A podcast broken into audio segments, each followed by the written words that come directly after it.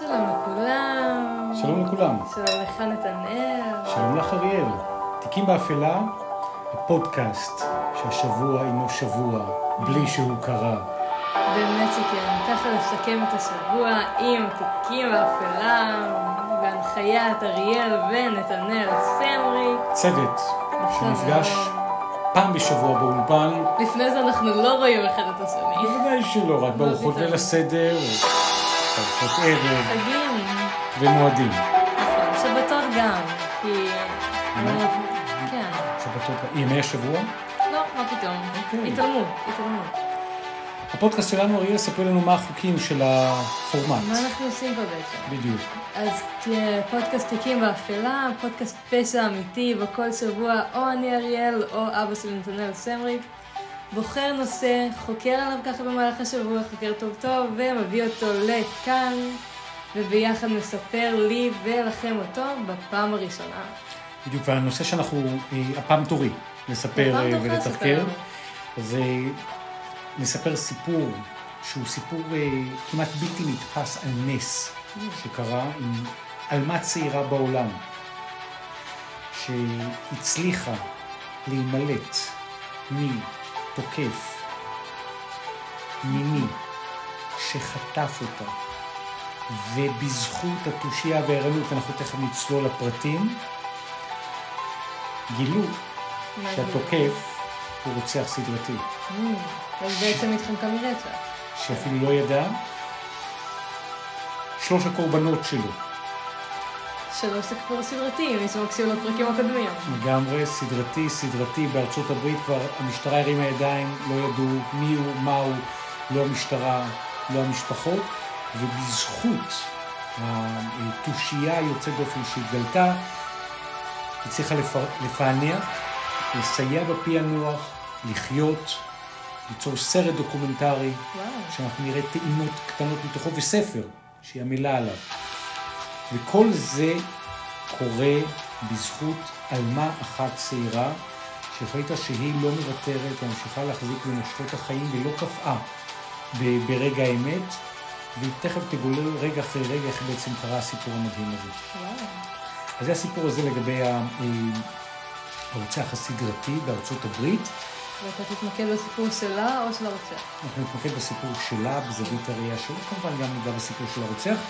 אבל עוד נגיעה אחת שאנחנו מבקשים אה, אה, לומר, אנחנו מצלמים את הפודקאסט ומקליטים את הפודקאסט הזה, אנחנו נמצאים במרץ, אמצע מרץ 2022, הימים נכון. שבהם כל העולם מדבר על מה שקורה ברוסיה, אוקראינה, אוקראינה, רוסיה ופוטין. ובדיוק השבוע הזה, לראשונה, ג'ו ביידן, נשיא ארצות הברית, במילים אחרות הקונצנזוס המערבי, אומר בקול רם וצלול וברור, בפעם הראשונה קורא לפוטין, לנשיא רוסיה, כמעט בפעם הראשונה, אדם שעושה פשע נגד האנושות, זה סעיף אשמה פלילי של אדם שאחראי על מעשי רצח של רבים, של המנהיגים הגרועים ביותר בתולדות האנושות, שהואשמו וכולי. הרוסים אמרו זה בלתי נסבל, אבל, אני חייב לומר, בדקנו בתקשורת העולמית, בדקנו בתקשורת הישראלית, בדקנו...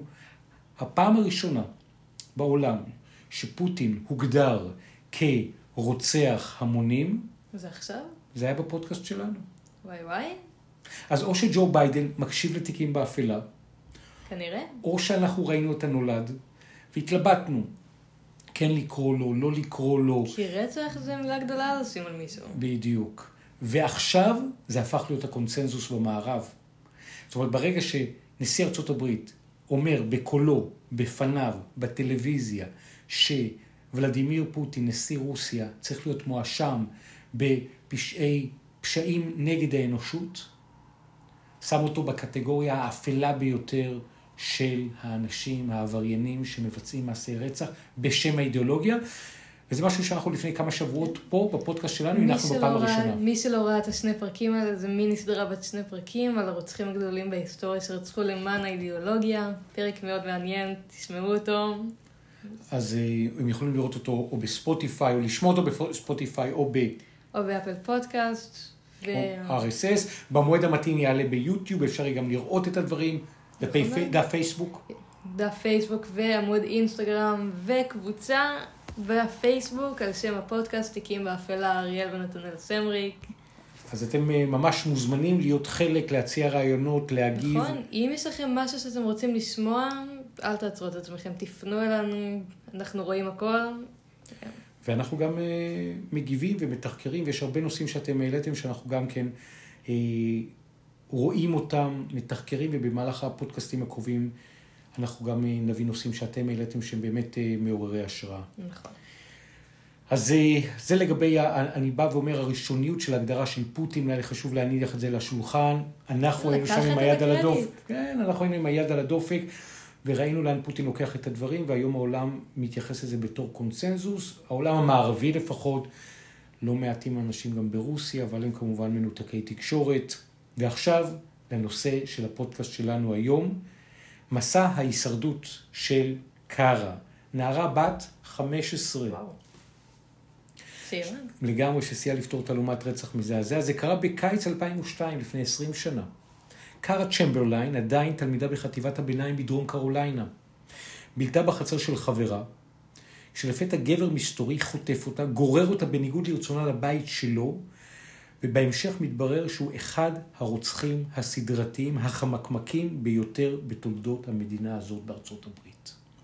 זה הסיפור, 24 ביוני 2002, לימים הפך לסרט דוקומנטרי, Crime Watch Daily, אנחנו בתוך היוטיוב רואים את הסרט הזה, שהוא uh, Teen Survivors uh, by Serial Killer Now Thrives into Law. שימו לב לסרט, ואנחנו ניקח טעימות קטנות מתוכו, אפשר לשמוע ואפשר גם לראות במועד המתאים. ווליום אמ, אחד. אני באמת אה, תשלח לי אחרי זה את הקישור ואני אעלה אותו. לקבוצה. בהחלט, אנחנו נעלה אותו גם לקבוצה, וגם נשמע אותו ביחד אה, נכון. כאן, קטעים מתוך, המונולוגים המדהימים האלה. How has this happened to me? Is there a way for me to escape? Help me to get away from this man. I mean, what were your thoughts as he dragged you into the car? Exactly the same. My only thoughts were prayers to God that I I would find a way out. No way out. At least not yet. And the horror is just beginning. So he he put me in the back seat in a Rubbermaid container. Put הוא משך אותי ושם אותי בחלק האחורי של המכונית, שם אותי וגרר אותי לשם, כך היא מספרת בסרט הדוקומנטרי, שאחר כך גם הפך להיות ספר. מכונית רכב ספורט מסוג Firebird, בסופו של דבר, הוא נעצר בכניסה לבית, היא שיחקה בתמימות עם החברה שלה. בת כמה היא הייתה? אז היא הייתה בת 15, זה היה סדר הגודל, והוא בשנות ה-30 המאוחרות לחיים, חולצה מכופתרת וכובע מצחיה יוצא החוצה ומחזיק ביד עלונים.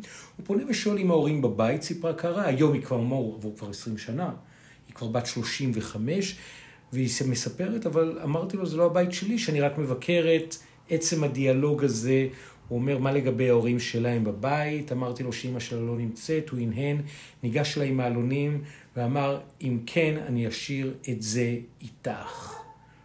קארה הושיט את היד, ולפני שהיא בכלל הספיקה לתפוס, האיש המסתורי, מה הוא עושה? מה הוא עושה? שולף אקדח.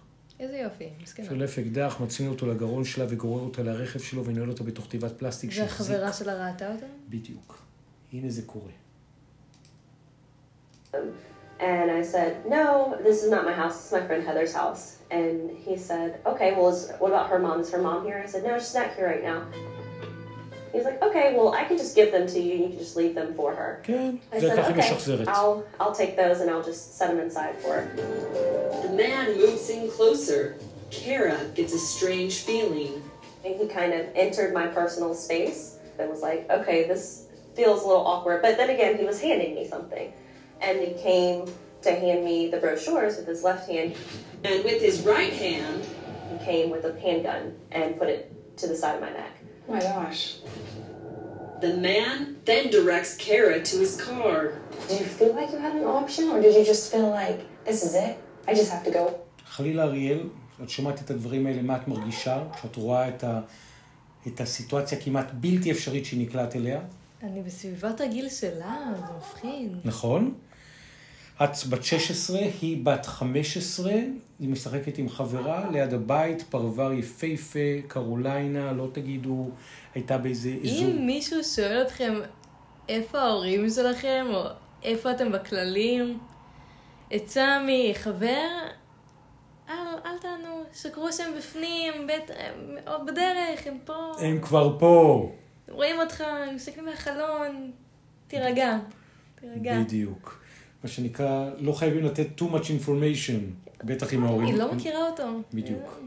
ואז החטיפה קורית. exactly as he says to survive. There was no question in my mind that I had to do what he said because he was bigger than me and he had the advantage. He had he had a gun. I remember היה לו אקדח, והיה לה ברור שהיא הולכת להיות ולשים את מבטחה בעצמה ובגורל שלה, והחליטה שהיא חייבת לאסוף כמה שיותר מידע על הדרך ועל הבחור הזה, תוך כדי זה שהיא נחטפת. as soon as my captor, Brian Mitchell, he started taking me up in the mountains behind my home. And I remember just the whole time just praying and thinking, how has this happened to me? Is there a way for me to escape? Help. Where maybe there were some trees or something. And that was like the first time that he spoke to me and he said, I'm gonna I'm gonna tie you up and I'm gonna gag you. He did remind me that he had a gun. Was he very calm about it or did he seem No. agitated or anxious in any way? No, very calm. הוא היה רגוע, זה מה שהיא מספרת.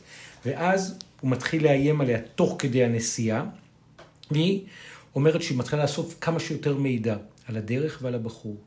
התחלתי לספור את הפניות שהוא ביצע מהבית של החברה שלי, בתקווה שאני אוכל למצוא את דרכי לאחר מכן. הוא הזין לתחנת רדיו של רוק קלאסי ועישן סיגריות מלבורו אדומות. היא אוספת כל פרט בזיכרון שלה. בשלב מסוים אפילו שיננתי את מספר, המספר על מיכל הפלסטיק שהוא נעל אותי בתוכו. ובסופו של דבר יש פה שיעור אחד שהוא שיעור מדהים, לעולם לא להמעיט בערך של אדם שמחליט שהוא לא מוותר, שהוא מאמין בעצמו, ובהקשר הזה הוא רוצה להמשיך לחיות ולשרוד ולהתקיים. הוא אומר, אני במאבק. מהמם. זה מה שהוא יש עושה. לנו זה שהיא לא המעיטה בעצמה, בזיכרון שלה. בדיוק. ואז הוא עוצר פעם אחת בדרך כדי לאזוק אותה ולחסום את פיה. הוא מביא אותה לדירה המבולגנת שבו, שלו, שבה הוא מחזיק כמה חיות מחמד. איזה חיות מחמד למשל, אריאל, תאמרי? איזה חיות? ספר לי. לטאה לטאה. מעון. ושרקנים. לטאה. ושרקנים. לא אידיאלי. כן, זה חיות המחמד שהוא אה, אה, שם אותם בתוך הדירה שלו, ולשם הוא מביא אותה. למה? הרוע בהתגלמותו. As a plan. A plan to gather as much information on her captor as she can. I was, you know, trying to read his mail. I was looking at the magnets on his refrigerator, and I knew who his doctor was. I knew who his dentist was, and I knew, you know, the serial number from the inside of the Rubbermaid container. Did he talk a lot to you? Was there like a lot of conversation? Because I knew that I was going to escape, I wanted to learn about him. So זה בדיוק העניין. ידעתי שאני רוצה לברוח. וגם בבית היא אוספת מידע, היא מנסה לראות אם היא יכולה להיכנס ולקרוא דברים במיילים שלו, לראות את המגנטים שיש על המקרר. כל פריט מידע שיש, היא אוספת כדי שתוכל בהקשר הזה לברוח. למה? כי כך היא בחרה. In hand. he asked me a bunch of questions and was writing down the answers my name and whose house I was at, and if I מאוד had any מסודר. previous sexual experience, if I had a boyfriend, and wrote it all down. As abductor and abductee each והיא אפילו מצליחה באיזושהי דרך לחרות במוחה את כל הזיכרונות. הוא שואל אותה על הרגלי המין שלה, שואל אותה אם יש לה חבר. השיחה נהיית ספוקית, אבל היא לרגע אחד לא מוותרת, והיא מחליטה שככה היא הולכת להינצל.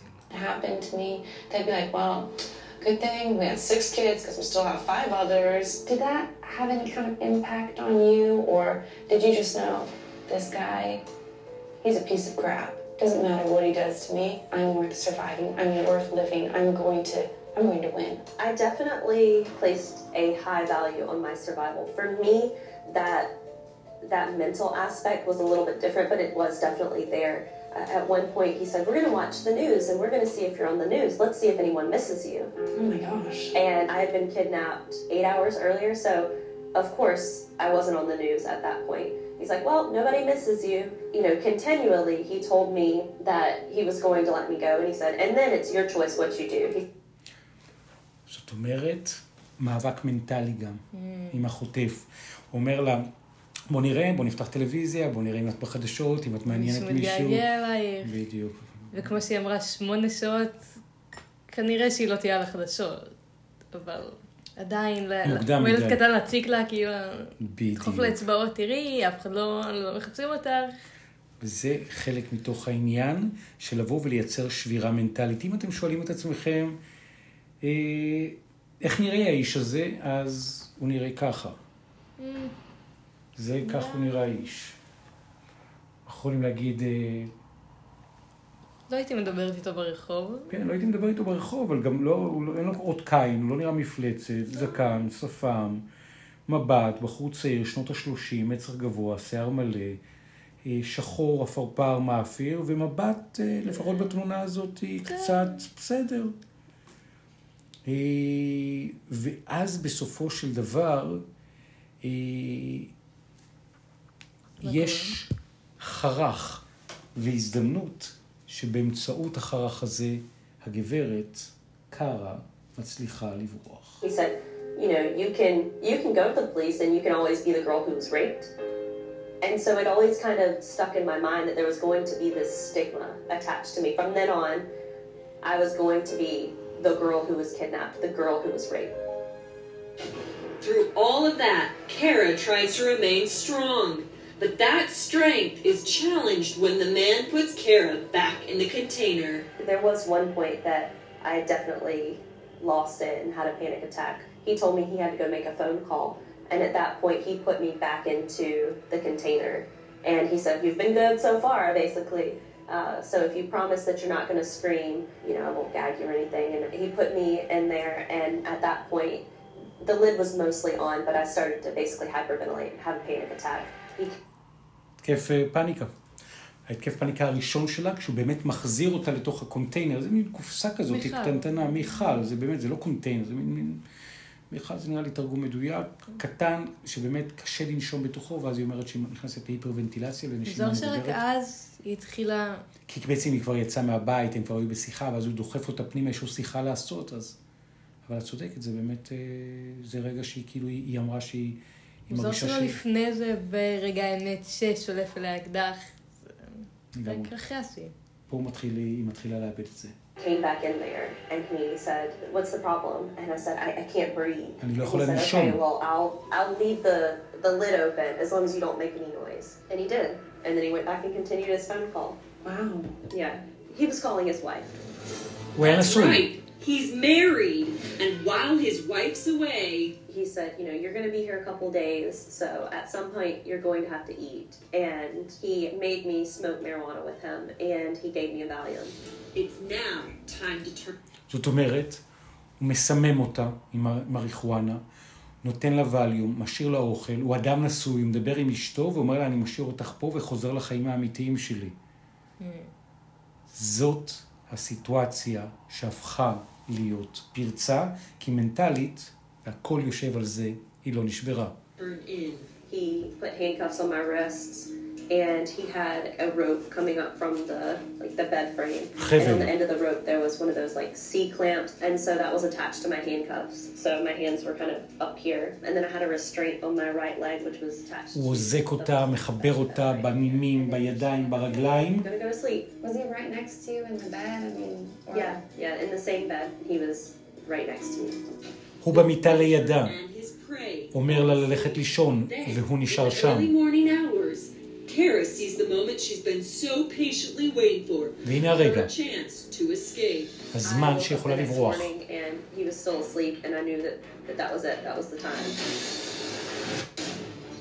15-year-old Kara Robinson is waking up, slowly opening her eyes to see the nightmare she's in is not a terrible dream.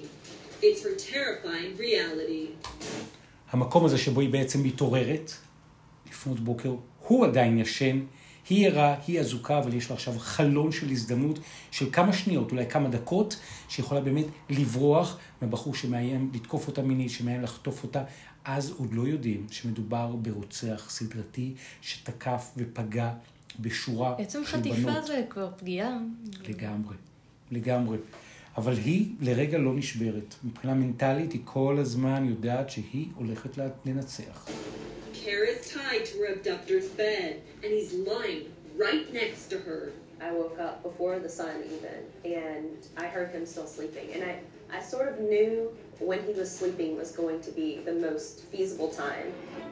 The most thing that I did is I tried to kind of reach my hand to unscrew that that C clasp, um, and I, I couldn't quite do it. So there was just enough room that I could kind of get it to my mouth, and I used my teeth to unscrew it. I still had uh, my hands in handcuffs. השיניים, היא חותכת את החבל, היא מנסה לצאת ולפתוח את האזיקים המאולתרים שדרכם היא קשורה. from the bed. And then I just kind of slid out of bed. and ואז היא מחליקה מחוץ למיטה. waking him up. she's בלי להעיר אותו. bed. Got my clothes back on. שמה את הבגדים על עצמה. אריאל, את שמעת את הדברים ומה התחושה שלך? מטריד. לגמרי. אבל גם מעצים, כי היא לא מוותרת זה לרגע. מטורף. כן, אומץ לב בלתי רגיל של בחורה צעירה, בת 15, היא נראית פה, היא כבר בת 35, אבל נראית כמו שכנה של כל אחד מאיתנו. went to the, the door, and at the front door, right beside the door, uh, there was like a coat closet, and it had one of those accordion style um, doors on it, and it was metal, and so you know that's like a noisy door. יש דלת, מתכת, עם יכולת מאוד. מוגבלת לצאת בלי לעשות רעש. I moved the container, I pushed the vacuum in, and unlocked the door. And I knew that that door was going to make noise whenever I closed that accordion door. So it זאת אומרת, היא יודעת שברגע שהיא פותחת, זה דלת כזאת מתכתית עם אקורדיון, ברגע שהיא פותחת היא תעשה רעש. כנראה הוא יתעורר. וכנראה, כמו שאת אומרת, אריאל, הוא יתעורר. עכשיו, אם הוא מתעורר, והיא עדיין בתוך הבית, הסיכוי שלה, כשהיא עדיין, מה שנקרא, נחלצת ועדיין חלקה קשורה, הוא הרבה יותר קטן, אבל היא מאמינה ונחושה. basically in one in one motion I closed the door and opened the other one. And his bedroom window looked out onto the front door basically. So I just knew he was gonna wake up when he heard that. היא יודעת שהוא הולך להתעורר כשהוא ישמע את זה, אין לה לגבי זה שום ספק. And I knew he was going to be able to see me. So I just did it as fast as I could, and and I ran. פשוט, פותחת, מחליטה ורצה, לא רואה ממטר. In her bare feet, Kara runs for her life. I just thought for some reason he was going to wake up and he was going to shoot me through the window, but I was out. Kara היא בחוץ. היא פשוט ניצלה דקה שהוא נמנם ולא התעורר. היא בחוץ, היא יודעת שהוא חמוש, היא יודעת שיש לו נשק, הוא יודעת שהוא יהיה לתקוף אותה, אבל היא רצה, רצה החוצה. is running, scanning the parking lot for anyone who can help. Then she spots a car. I ran out in front of the car and waved my arms and stopped them, and went to the driver and said I was just kidnapped. I just came from that apartment, and I turned and pointed to it. It was the guy in that apartment right there, so remember it. זאת אומרת, היא בשנייה, מי אני... עוצרת נהג, נחטפתי, בבית הזה, תזכור. זאת אומרת, באותו רגע היא הופכת להיות מי הניצודה לציידת. מי נראה לי מההתחלה. את המנטליות של ציידת, כמו שאתה מתאר את זה. לגמרי, עוצמה מנטלית בלתי רגילה, והיא יודעת בהקשר הזה שזה מה שהולך להיות, והיא לא הולכת לוותר. היא לא הולכת לעצור, והיא כבר עוצרת נהג מונית, והיא שמה לו, היא אומרת לו, שם נמצא התוקף, שם אני הצלחתי להינצל, זו הכתובת שלו. You know, they were of course like shocked. You know, a In young Beheaded. girl with handcuffs dangling. You know, just ran out in front of their car. Oh my gosh. Was it a man? Yes, a it woman? was two men, like a, a middle-aged gentleman and like a younger guy. Yeah. And so, what what did you tell him? I said, "Take me to the to the police department," and they did. The men drive her to the Richland County Sheriff's substation. היא יודעת בדיוק לאן היא הולכת, בגיל 15 היא רק התעוררה, קח אותי למשטרה וקח אותי עכשיו, היא עושה את זה בתוך המקום הזה, שאין לה לגבי זה שום ספק, ששם בסופו של דבר היא הולכת לספר את הסיפור, כדי לבוא חשבון עם הבחור שתקף ופגע בה. זה החלק הראשון. Hmm. כאן החלק הראשון, אנחנו חייבים לקחת נשימה. חשוב, סיפור מטלטל. דרמה גדולה. Hmm. קודם כל אנחנו יודעים שהיא בחיים, אנחנו יודעים שבחיים, היא בת 35 היום. לגמרי, ואנחנו יודעים שהיא הצליחה. לברוח. היא הצליחה לברוח. לגמרי. ועכשיו, החלק השני, מיד, החלק השני יביא את הסיפור של החקירה, והתמצית שלה באה ואומרת, הוא לא רק תקף אותה, הוא רוצח סדרתי, שפגע, תקף ורצח עוד שלוש נערות בגיל שלה, שלא הצליחו להימלט.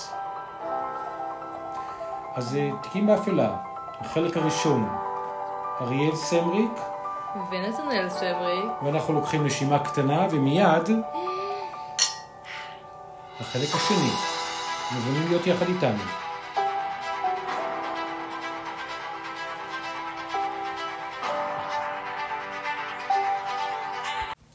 שלום. חלק שני, חזרנו. ממשיכים. נכון מאוד. תיקים באפלה, אנחנו כאן בחלק השני של המקרה הכל כך אה, קיצוני ויוצא דופן של החטיפה.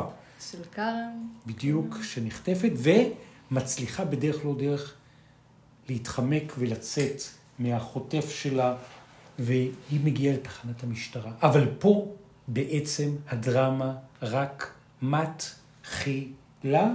אנחנו מלווים את הכל עם תיעוד מתוך הספר, גם מתוך הסרט הדוקומנטרי שהיא כתבה 20 שנים אחרי, כי בעצם כשמגיעה לתחנת המשטרה, קורה משהו שהלסת נופלת.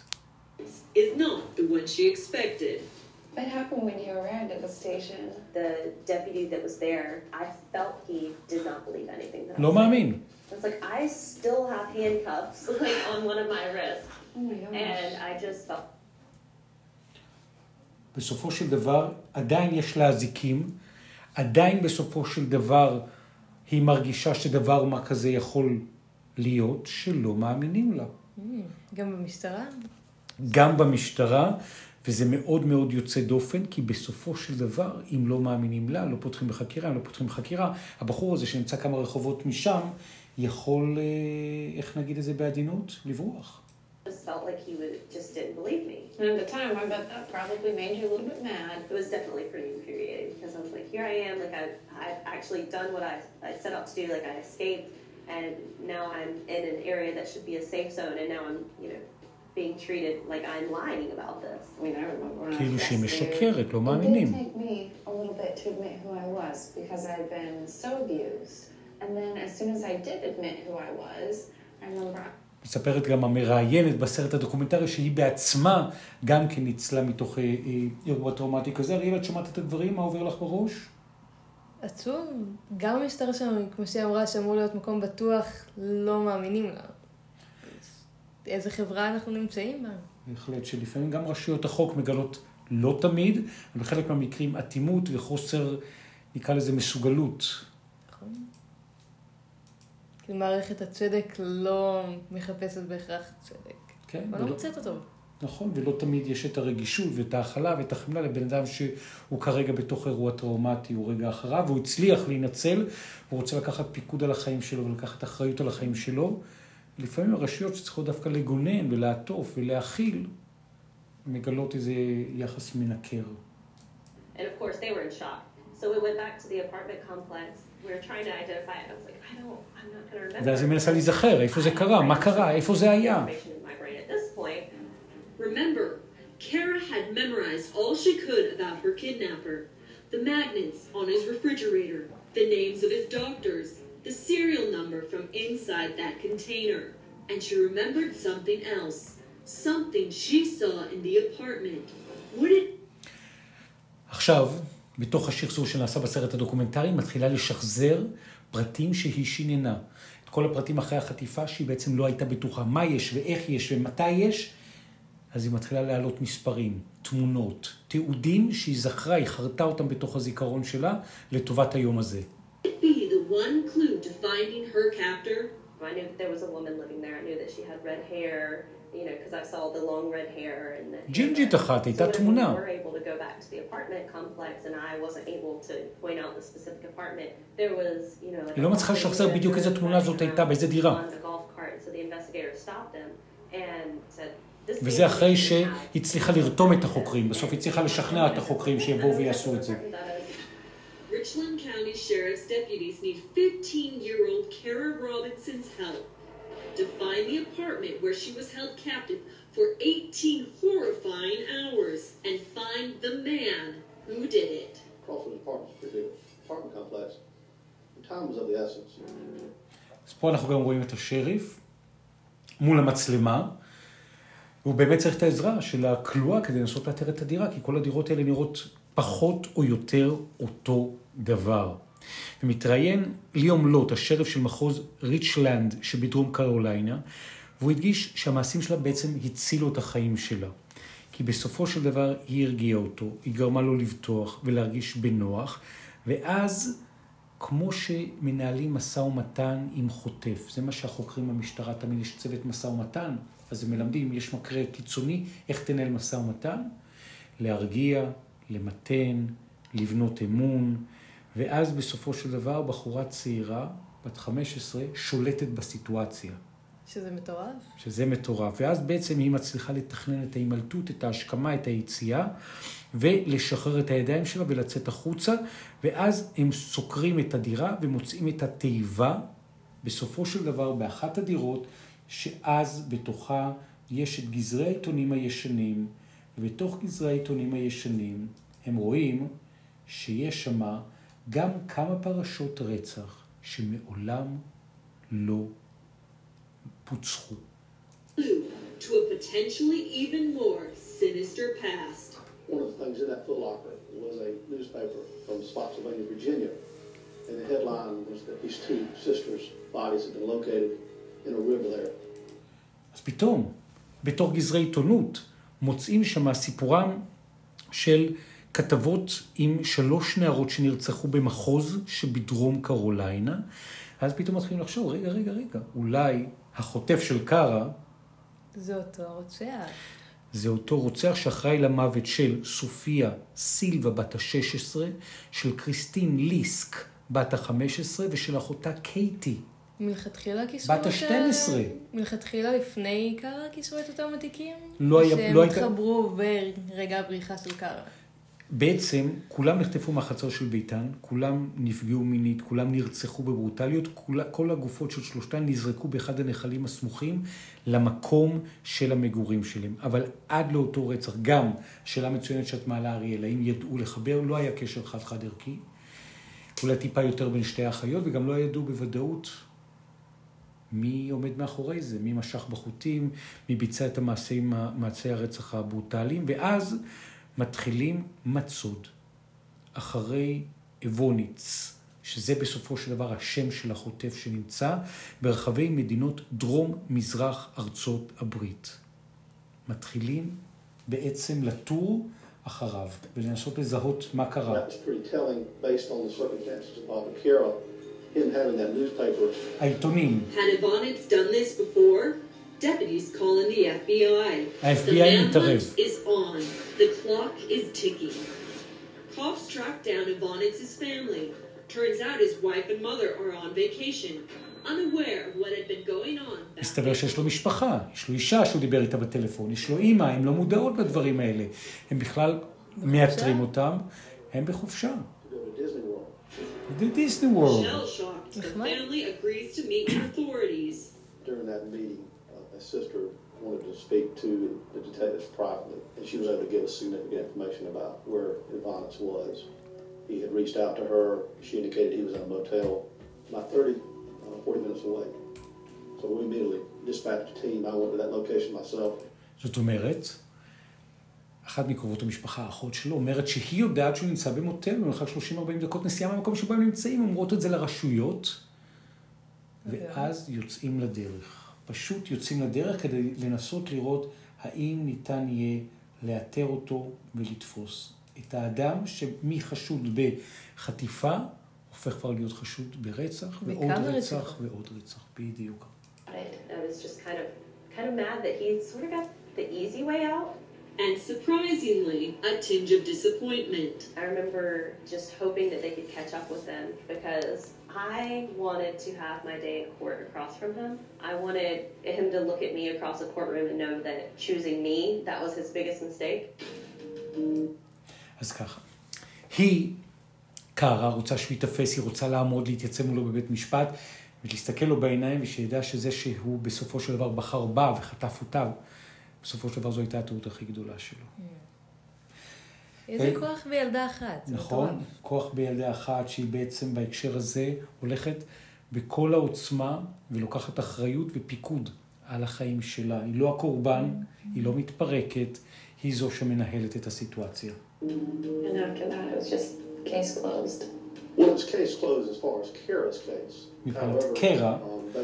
the התיק היה סגור. in, בדיוק.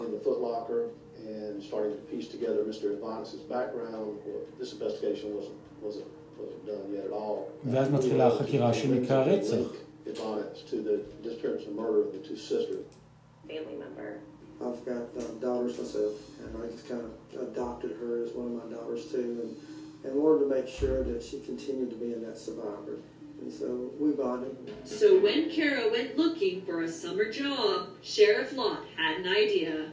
He was like, well, you can come work at the sheriff's department if you want. And so I זאת אומרת, חלק מהתהליך האמריקאי כמעט, ההוליוודי, שבסופו של דבר כשהיא מחפשת עבודה בתור נערה יותר גדולה, השריף אומר בואי תעבדי אצלנו, בואי תהיי חלק מתהליך החקירה במשטרה. כי אחד הדברים המדהימים, שקרה הפכה להיות מוכרת ברחבי דרום קרוליינה בתור הנערה שעזרה לפתור את תעלומת הרצח הסדרתי מספטוסילבניה. על פועלה בחקירת הרצח המשולש שקיבלה פרס כספי בשווי של של כמה? 150 אלף דולר. וואו. היא עזרה לבני משפחות של קורבנות לסגור מעגל, להבין בדיוק מה קרה לבנות הצעירות היקירות שלהם. בשבועות שלאחר התפוצצות הפרשה, היא אפילו פגשה את ההורים של סילביה, של קריסטין ושל קייטי. כי היא בעצם זו שפגשה ברוצח ויכלה לו. זה הדבר החשוב ביותר שקרה לי בחיים, היא מספרת. רק אחרי שפגשתי את בני המשפחה, אני קלטתי את החשיבות של מה שעשיתי. יצאתי משם עם תחושה של וואו. הצלחתי לעזור למשפחה הזאת, ובלעדיי הם היו עדיין בעידן של אי-ודאות. אני חושבת שבתור ילדה שכל הסיטואציה הזאת היא לא חשבה שעוד עשר, עוד אה, עשר, עשרים שנה היא תהיה במצב הזה, שהיא עושה את זה כדי להציל את עצמה, ותוך כדי הצילה אחרים. לגמרי, נכון, מעצים ו- ועוצמתי ו- ומגבש, ובמקום הזה גם אה, מעורר הרבה מקום. That is, until the day her cover would be blown. I was actually in class at the academy and היא למדה להיות שוטרת, באופן רשמי. started teaching on my case. Oh my god. And one of the first slides was a picture of Kristen and Katie Lisk and Sophia Silva. And I saw it and I just went, oh no.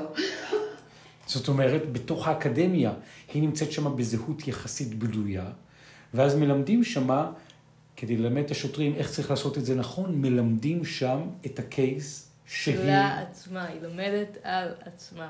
איזה מטורף. נכון? מעגלי החיים. קארה התייחסה לפרשה באריכות בתוכנית הדוקומנטרית Escaping Captivity, בורחים מ... או נמלטים מחטיפה, The Cara Robinson Story, ששודר בערוץ אוקסיג'ן, שמלווה כמובן את הפודקאסט שלנו הזה, היום תיקים באפלה, והיא גם עובדת על הספר שבו היא מתארת את כל מה שקורה, היא שמספרת את הסיפור. למה היא עושה את זה? למה? כדי לעזור לאחרים. פשוט כדי לעזור לאחרים. היא סוחבת את המטען הזה כבר המון זמן ולאורך שנים, והבנתי שאם אני באמת רוצה לעזור לאחרים, אני צריכה לספר את הסיפור שלי. זה גם יעזור לעצמי, ואז אני אספר אותו בדרך שלי ובצורה שאני אהיה גאה בו. היא בת 35, היא מקווה שיום אחד היא תוכל להמשיך לחקור את פרשת הרוצח הסדרתי, ואולי אפילו לגלות קורבנות נוספים. אני חושבת שהוא אחראי לרצח של יותר משלוש נערות. ככה היא אומרת. תקראו לזה תחושת בטן, אני חושבת שיש עוד קורבנות שאנחנו לא מודעים. מה קורה עם. הרוצח עכשיו? נמצא בכלא, נמצא בכלא? נמצא בכלא, הוא? עכשיו נמצא בכלא, תכף אנחנו נאתר את פרק הזמן, אבל לים של זמן, מה שנקרא, אני בטוחה.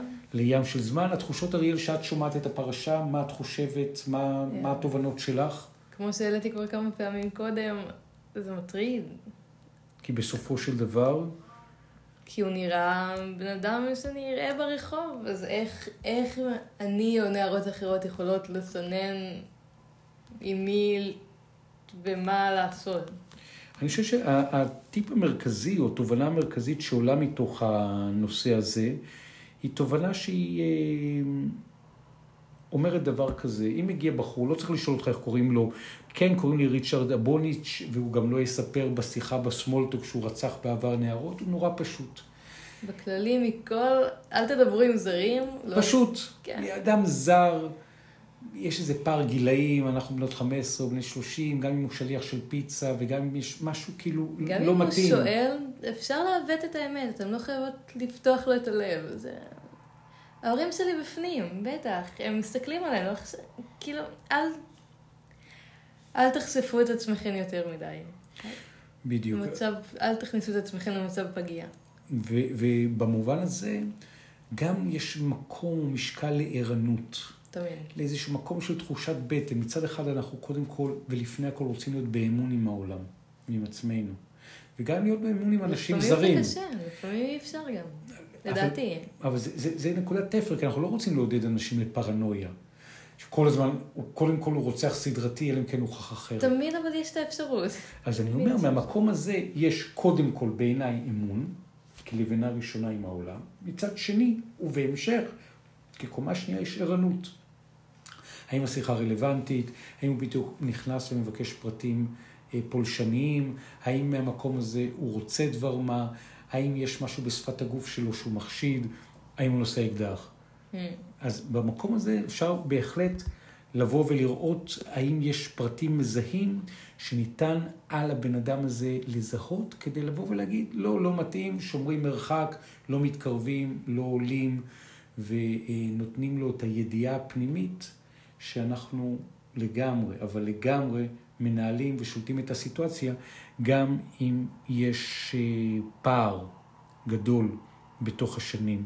אז אה, המובן הזה של חטיפות של אה, ילדים על ידי מישהו שהם מכירים או לא מכירים ושהוא רוצח המונים, זה נושא שאנחנו עוד ניגע בו ביחד בפרקים הקרובים. כנראה, יש כן. המון מקרים, שזה יש... מצער אבל מעניין. בדיוק, וההימלטות מהשבי, הסיפור של קארה רובינזון, הסרט והספר המיועד, הוא בסופו של דבר, איך נקרא לזה, איזושהי נקודה שהיא רלוונטית בדרום קרוליינה, אבל רלוונטית גם בארץ. אגב, פה בארץ היה מקרה אחד של אה, ילד בן, אה, בשנות גיל אה, עשר, הוא גר בסביון, אורון ירדן קראו לו. זה כבר יהיה שווה פרק בפני עצמו, הרוצח... עוד סיפור שאני שומעת בפעם הראשונה, לא הכרתי לפני. הרוצח שמו צבי גור, הוא מת בכלא לפני חודשים לא רבים, אנחנו מקליטים ב-2022. כאשר היה פה סיפור מדהים של אדם פה, כל מדינת ישראל השתגעה, והוא פשוט חטף את הילד, הסתובב איתו, ביקש כופר מההורים, ובסופו של דבר קיבל את הכופר. השוטרים עשו לו מערב, הוא הצליח להימלט עם הכסף, הרג את הילד, וברח עם הכסף, ובסופו של דבר הוא שם חלק מהכסף, הכל היה בשטרות מסומנים בבנק, וככה הוא נתפס. אחרי שנים, אחת הפרשות שטלטלו את המדינה, ואני חושב שזה יהיה שווה להקדיש למקרה הזה יש, גם... יש באמת המון מקרים של חטיפות ורציחות של ילדים, נושא בפני עצמו. בסדר גמור, זה גם נושא רלוונטי, ובסופו של דבר, אה, המקום הזה של פגיעה ב, בילדים הוא, הוא כל כך קיצוני, אני רק ניתן כמה פרטים על שלוש הבנות אה, שהלכו לעולמן. אה, סילבה, ילדה בת 16, היא חלמה ללכת לבית ספר לקוסמטיקה. היא ישבה על מפתן משפחתה והכינה שיעורי בית, כשאותו אבוניץ' חטף אותה. אחותה הגדולה הייתה בפנים, אבל לא שמעה דבר, ובהתחלה חשבו שזה מקרה של היעדרות, לא חטיפה, עד שסילבה נמצאה כחמישה שבועות לאחר מכן מתה, בתוך ביצה. קריסטין, הייתה ילדה בת ה-15, היא סיימה השנה הראשונה בתיכון, היא עברה לשחק כדורגל, ואחותה קטי ליסק הייתה בת 12 והיא נהגה לנגן בקלרינט. וגם המקרה שלה, מצאו ראיות שקושרות אותו לכל שלושת מקרי הרצח. נמצאו אקדחים, חבלים, כלים, הערות שוטטו שלבוניץ' עיין בכל הקורבנות הפוטנציאליים האחרים, ופתקים שהוא החזיק ובתוך גזרי העיתונים אצלו בבית, עם הכתובות של שתי הצעירות הנוספות, כך דווח בסוכנות הידיעות AP, אלה בעצם הראיות שקשרו אותו. אגב, מי האיש הזה? יוצא חיל הים. פעמיים הוא זכה במדליה להתנהגות טובה של הצי האמריקאי. הוא היה בן 38, וזה האיש. הוא בא ממקום יחסית גבוה. ממקום כזה ולהגיע לרצח של קטינות. לגמרי. והאחות הזאת שהסגירה אותו, יש פרסום לפי הוושינגטון פוסט, שלאחר הבריחה, וכשהוא נסע, הוא התקשר לאחות, הוא הודה ברצח ובביצוע יותר פשעים ממה שהוא יכול היה לזכור. והאחות עשתה עם זה משהו עדיין? בסופו של דבר, האחות היא זו שנתנה את הכתובת של המוטל. בסופו של דבר, אבל לפני זה היא לא, לא דיווחה על כלום. היה, בואו ננסח את זה ככה, שגם במקרה הזה רב הנסתר על הנגלה. אז לך יש תובנות? אני חושב שהתובנה המרכזית שלי במקרה הזה באה ואומרת ערנות, ואם כבר יש מישהו שמנהל את הסיטואציה, לחזור ולקחת פיקוד אליה. לרגע לא לאבד תקווה, לרגע לא לאבד אמון, לרגע לא לש- לשכוח במובן הזה, שאיך נאמר את זה בעדינות אבל בישירות, שאם והיה וכך, אם והיה וכך שיש איזה רגע כזה שאתה מרגיש שהיד שלך לא על העליונה, אמון ואמונה והחלטה פנימית. אני לא קורבן של הסיטואציה. אני לא נותן כאילו- למישהו לקחת את הפיקוד על החיים שלי. אני אנהל את הסיטואציה, גם אם לכאורה אני כרגע ידי על התחתונה, אבל מנטלית לא, משם אני למעשה זה מסכימה נולד. לגמרי, ואני חושבת שזה עבודה מנטלית מאוד מטורפת. כן, אבל ברגע שאתה יודע שלא משנה מה קורה לך בחיים, אתה תמיד נמצא במקום הזה, אז אני חושב שההצלחה מובטחת, היא תמיד קורית במאה אחוזים. אני אף פעם לא נכנע. אני מסכימה. תיקים באפלה. אריאל ונתנאל סמריק, תודה לך נתנאל. תודה לך, אריאל. תודה לכם, למי שהקשיב. אתם יכולים לשמוע אותנו באפל פודקאסט, בספוטיפיי, ב-RSS, למצוא אותנו ברשתות החברתיות, באינסטגרם, בפייסבוק, יש גם עמוד וגם קבוצה על שמנו, על שם של הפודקאסט, תיקים באפלה, אריאל ונתנאל סמריק. תודה שבאתם. ואתם מוזמנים להמשיך להגיב, לחלוק, להוריד. תשלחו למי שזה יעניין אותו, וגם למי שזה לא יעניין אותו. בדיוק. אנחנו אבל רק רוצים את אלה שזה באמת, מה שנקרא, מעניין, ומי שלא מעניין, דבר אחד יקרה. שידע עלינו, שידע על קיומנו. בדיוק. אנחנו מאוד אוהבים תגובות, מכבדות, נעימות, רעיונות, לייקים, שיתופים ורעיונות לעוד תחקירים. תודה רבה לכם. אריאל, אבא! היה כיף, כתמיד. ממש.